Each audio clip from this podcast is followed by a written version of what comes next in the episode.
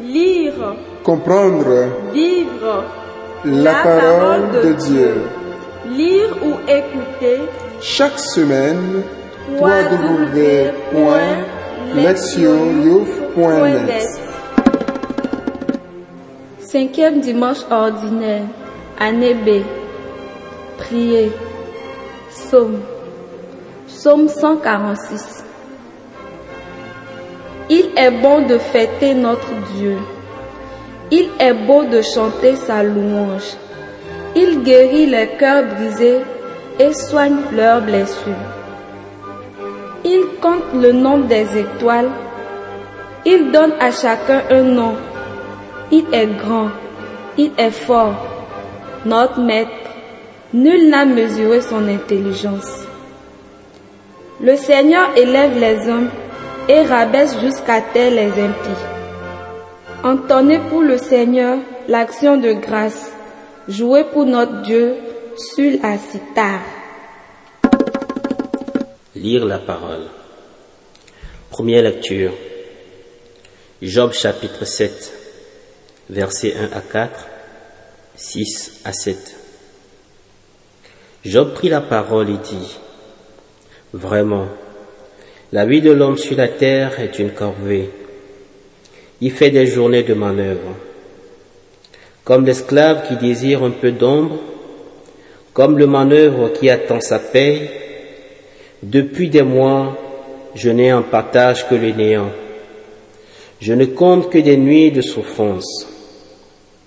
À peine couché, je me dis, quand pourrais-je me lever? Le soir n'en finit pas. Je suis envahi de cauchemars jusqu'à l'aube. Mes jours sont plus rapides que la navette du tisserand. Ils s'achèvent faute de fil. Souviens-toi, Seigneur, ma vie n'est qu'un souffle. Mes yeux ne verront plus le bonheur. Deuxième lecture. 1 Corinthiens 9, versets 16 à 19, 22 à 23. Frères, annoncer l'évangile, ce n'est pas là pour moi un motif de fierté.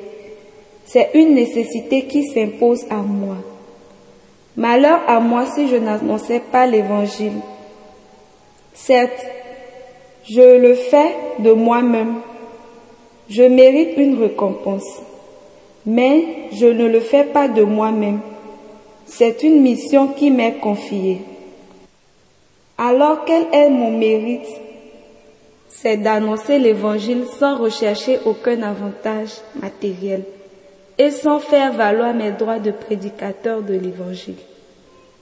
Oui, libre à l'égard de tous, je me suis fait l'esclave de tous afin d'en gagner le plus grand nombre possible.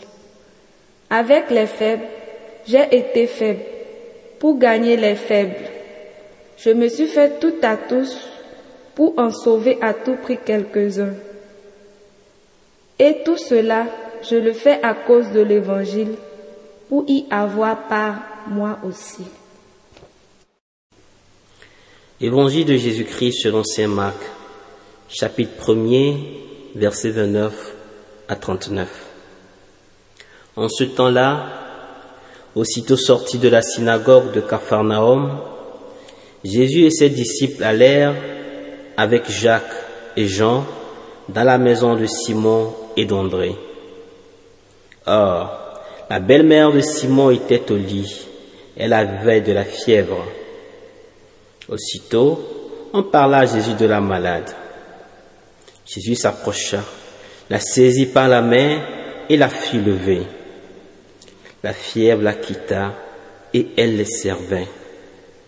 Le soir venu, après le coucher du soleil, on lui amenait tout ce qui était atteint de mal ou possédé par des démons.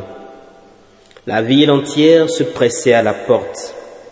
Il guérit beaucoup de gens atteints de toutes sortes de maladies et il expulsa beaucoup de démons. Il empêchait les démons de parler parce qu'ils savaient, eux, qui il était. Le lendemain, Jésus se leva bien avant l'aube. Il sortit et se rendit dans un endroit désert, et là, il priait. Simon et ceux qui étaient avec lui partirent à sa recherche. Ils le trouvent et lui disent, Tout le monde te cherche.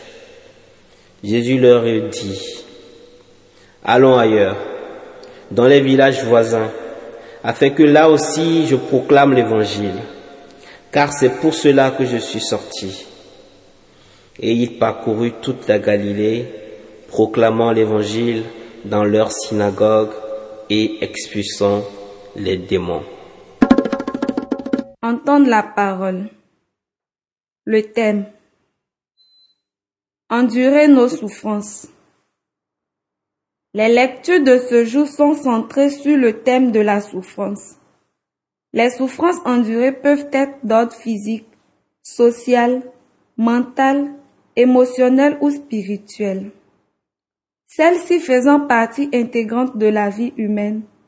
Les lectures de ce dimanche invitent les chrétiens et les chrétiennes à les accepter et à les remettre au Seigneur dans la foi la confiance. Le livre de Job aborde le mystère de la souffrance d'un homme innocent, à savoir Job. Ce dernier ignore qu'il se situe au cœur d'une épreuve mise au point à la cour céleste suite à un échange entre Satan et Dieu. Dans son impatience, il déplore le sort qui lui advient réalisant l'immensité de sa perte. Cette plainte incessante ne fait qu'exacerber l'aliénation spirituelle, la souffrance physique et l'exclusion sociale. Job est incapable de trouver un sens à ses propres souffrances. Les explications théologiques superficielles de ses amis ne servent qu'à aggraver son état et ne lui fournissent aucun élément qui puisse donner une signification à sa misère. Elle l'enfonce un peu plus dans son désespoir. Alors qu'il se débat avec le problème de la souffrance et cherche des réponses, Job en vient à affronter Dieu. Ce que nous rapporte le chapitre 7.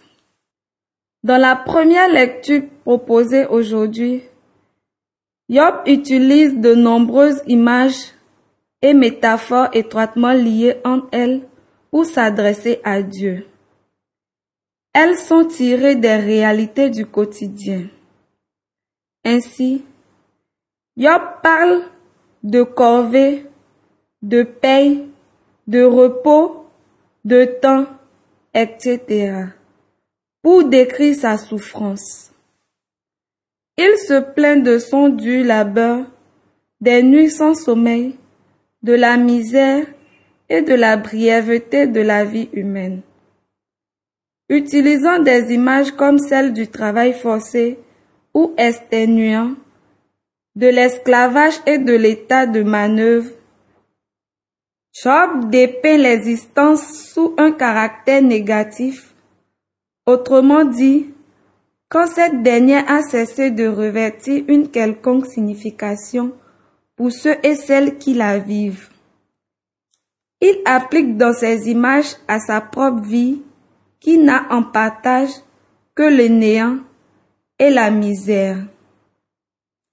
À la différence d'un esclave qui désire un peu d'ombre pour se soulager, anticipant par là un repos nocturne bien mérité.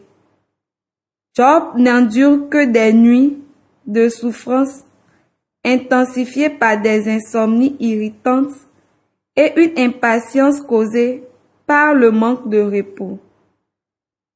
La lecture s'achève sur la vision d'un désespoir sans fond, alors que Job, profondément amer, se résigne doucement à la futilité de la vie. Se focalisant uniquement sur le côté transitoire de l'existence humaine, il abandonne tout espoir, affirmant dans son extrême impuissance, Mes yeux ne verront plus le bonheur. Il est important de noter que Job est un croyant, ce qui rend sa souffrance encore plus intense. Au début, il croit à la bienveillance de Dieu. Le Seigneur a donné, le Seigneur a repris. Job 1, 21. Mais au fur et à mesure que son désespoir grandit, il a le sentiment que Dieu l'a abandonné et est devenu son ennemi au moment précis où il aurait le plus besoin de lui. Il pense avoir atteint les limites de l'endurance, un point non-retour, et ses paroles révèlent à quel point il est désorienté à cause de sa souffrance. La deuxième lecture de cette liturgie est tirée de la première lecture aux Corinthiens. Elle souligne comment Paul endure toutes choses à cause de l'Évangile. Ancien persécuteur de disciples du Christ, il est maintenant persécuté à cause de lui. Après sa rencontre avec le Seigneur ressuscité, il est devenu l'apôtre des gentils. Sa vie est désormais entièrement gouvernée par le Christ, son cœur et son esprit ayant été renouvelés et revitalisés pour la tâche qui lui incombe de proclamer l'évangile du salut. Ainsi, pour Paul, proclamer l'évangile est devenu tout à la fois une obligation et une nécessité. L'apôtre anticipe ici les malentendus possibles, sa souffrance morale, avec les croyants et les croyantes de Corinthe, auxquels il a apporté la bonne nouvelle du Christ. Dans la première partie du chapitre 9, il explique pourquoi il a renoncé à l'aide à laquelle il a droit en tant qu'apôtre au même titre que les autres apôtres. Afin de dissiper toute ambiguïté au sujet de son statut, Paul brosse son propre portrait, affirmant en même temps sa liberté et ses droits d'apôtre. Même s'il est libre, il est contraint par le Christ ressuscité de prêcher son évangile parce que c'est lui qui lui a confié cette mission. Il n'annonce pas l'évangile en vue d'un quelconque profit, mais gratuitement. Et il va jusqu'à s'identifier explicitement avec les faibles, afin que personne ne soit privé de la réception de l'évangile. Avec les faibles, j'ai été faible pour gagner les faibles.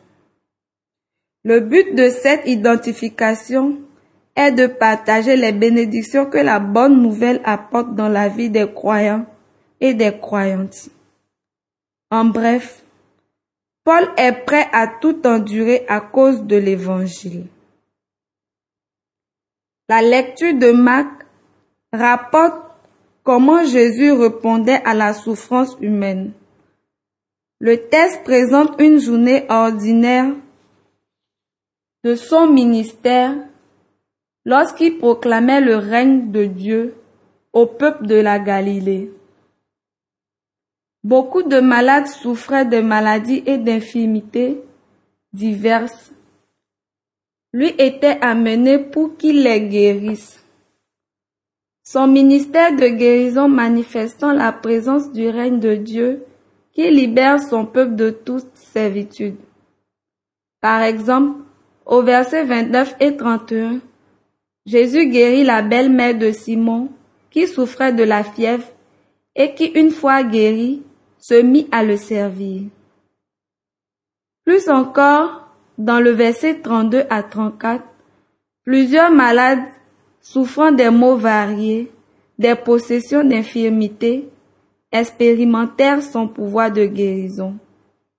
Jésus commandait, en outre, au démon de ne pas révéler qui il était, car il pouvait se créer un malentendu à son sujet, amenant à l'identifier comme un faiseur de miracles.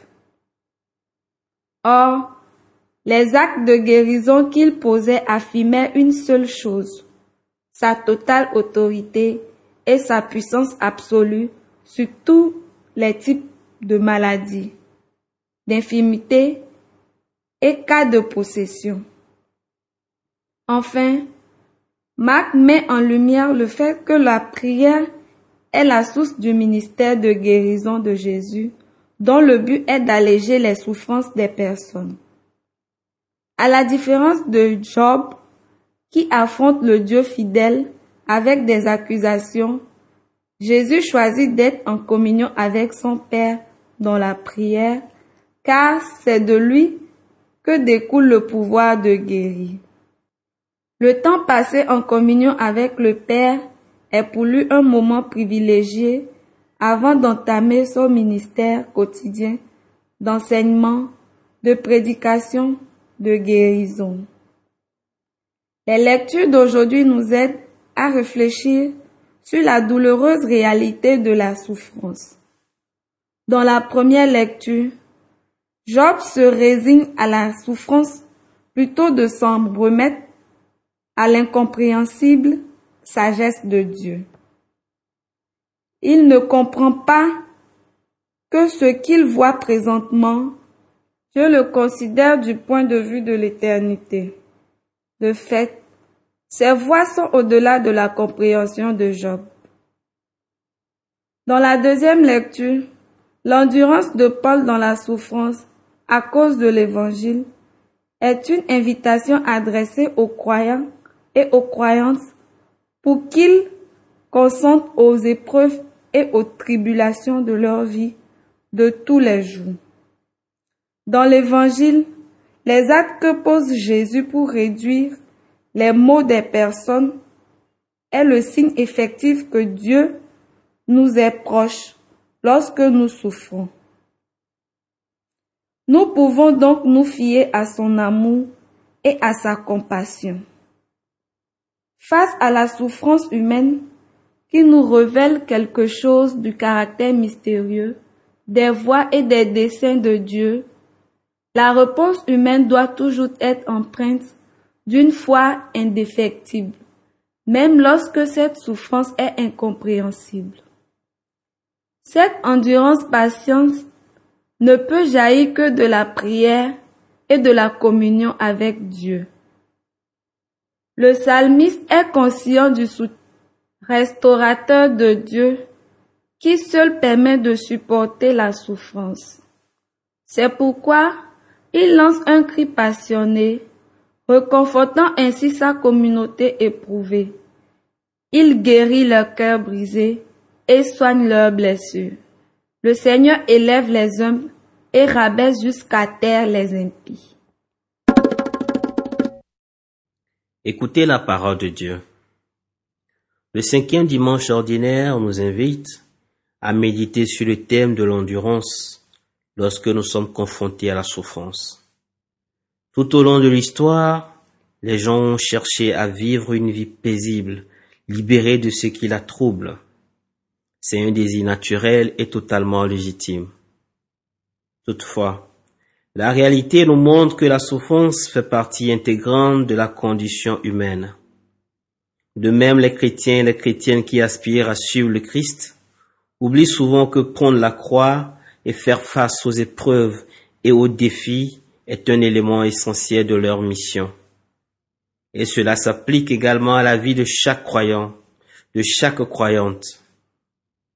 Dans le contexte de l'Afrique, la souffrance et le mal sont souvent considérés comme la conséquence directe d'une rupture dans la relation à Dieu et avec les membres de la communauté. Quand une personne souffre, c'est pense-t-on, parce qu'elle a péché et subi les conséquences de ses transgressions. Or, la liturgie d'aujourd'hui nous offre une haute perspective sur la souffrance humaine. Et si aucune explication simple ne nous est donnée sur le pourquoi de celle-ci, les textes nous rappellent qu'elle peut être assumée et prendre sens. Dans la plupart des cérémonies d'initiation célébrées en Afrique, pour les garçons et les filles, Les rites de passage à l'âge incluent cette dimension de l'endurance. Les épreuves et les peines qui font partie intégrante de ces cérémonies ont pour objectif de tester la détermination d'un ou d'une jeune et d'évaluer si il ou elle peut recevoir un nouveau statut, à savoir celui d'homme ou de femme adulte. De même, la souffrance de Job a été un test sa foi en Dieu. Le passage lu aujourd'hui montre son désespoir et sa résignation face à la souffrance. Cela étant, il a persévéré et n'a jamais perdu sa foi en Dieu, ni ne s'est retourné contre lui en le maudissant ou en le rejetant. Sans tenir compte des conseils de ses amis et de sa femme, Job a persisté dans sa confiance mise à mal par les événements, souffrant patiemment jusqu'à ce que Dieu intervienne et lui rende raison. Il a passé le test de la foi et de la confiance et nous enseigne que même lorsqu'une souffrance imméritée et incompréhensible nous advient, nous ne devons jamais désespérer ou considérer ce qui nous arrive comme le dernier mot de notre existence. La première leçon qui nous est donnée est d'affronter la souffrance avec patience et de résister à la tentation du désespoir en attendant patiemment l'intervention de Dieu. Dans la deuxième lecture, Paul nous apprend que la souffrance être mise à profit. Lui-même a enduré des épreuves nombreuses et diverses au cours de son ministère, dont le rejet, la calomnie, la flagellation et l'emprisonnement. Il a supporté tout cela à cause de sa mission d'apporter l'évangile au monde. Par son endurance patiente et son exemple, de nombreuses personnes ont été attirées à la foi en Jésus et sont devenues chrétiennes. Comme Paul, nous sommes exhortés à devenir nous aussi de courageux témoins de notre foi tout particulièrement face aux oppositions et aux critiques que nous pouvons endurer de la part de notre entourage, même le plus proche. Oui, nous pouvons être déçus, en proie à la détresse ou à la colère, appelés par toutes sortes de noms désobligeants. Mais dans ces épreuves, nous devons nous souvenir des paroles de Jésus. Heureux ceux qui sont persécutés pour la justice, car le royaume des cieux est à eux. Dans l'Évangile, Jésus offre l'espérance aux malades et aux possédés, et si soigner ceux et celles qui sont affligés de tels maux dépasse nos possibilités, l'ultime leçon que nous pouvons tirer de la lecture d'aujourd'hui c'est de les porter dans la prière, comme Jésus qui a tiré la force de guérir de son contact intime avec le Père. Nous aussi, nous pouvons puiser la force d'affronter la souffrance et d'aider les autres dans de telles situations en demeurant proches de Dieu qui ne nous laisse jamais seuls dans nos détresses. L'endurance le courage et la prière sont les trois attitudes qui, à n'en point douter, nous aideront à faire face aux épreuves en chrétiens et en chrétiennes matures qui marchent à la suite du Seigneur crucifié. Proverbe. La souffrance et le bonheur vont de pair. Proverbe africain agir, s'examiner. Comment est-ce que j'ai réagi lorsque la souffrance, le chagrin et les épreuves s'abattent sur ceux et celles que j'aime ou sur ma propre personne Est-ce que je suis facilement désespéré ou est-ce que je perds confiance en Dieu lorsque je suis mis ou mise au défi par les épreuves de la vie? Répondre à Dieu. En réponse à la parole de Dieu, au cours de cette semaine, je choisirai d'affronter les difficultés et les défis de l'existence en m'ancrant dans la prière et dans la confiance en la providence divine.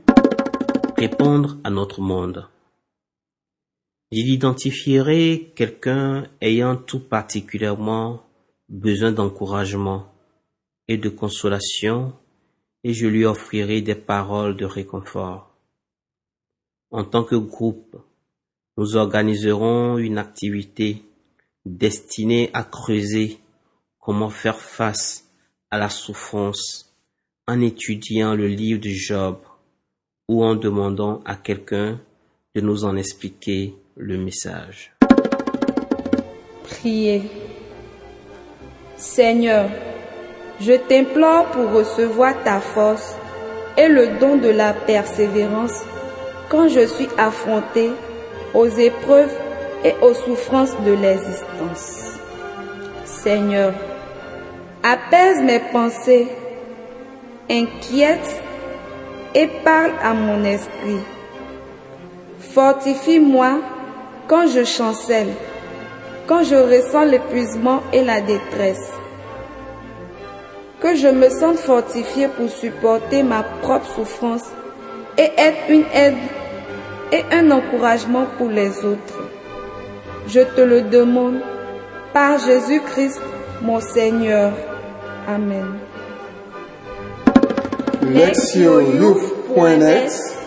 Lire, Comprendre vivre la parole de Dieu. Lire ou écouter Chaque semaine, www.lectioyouf.net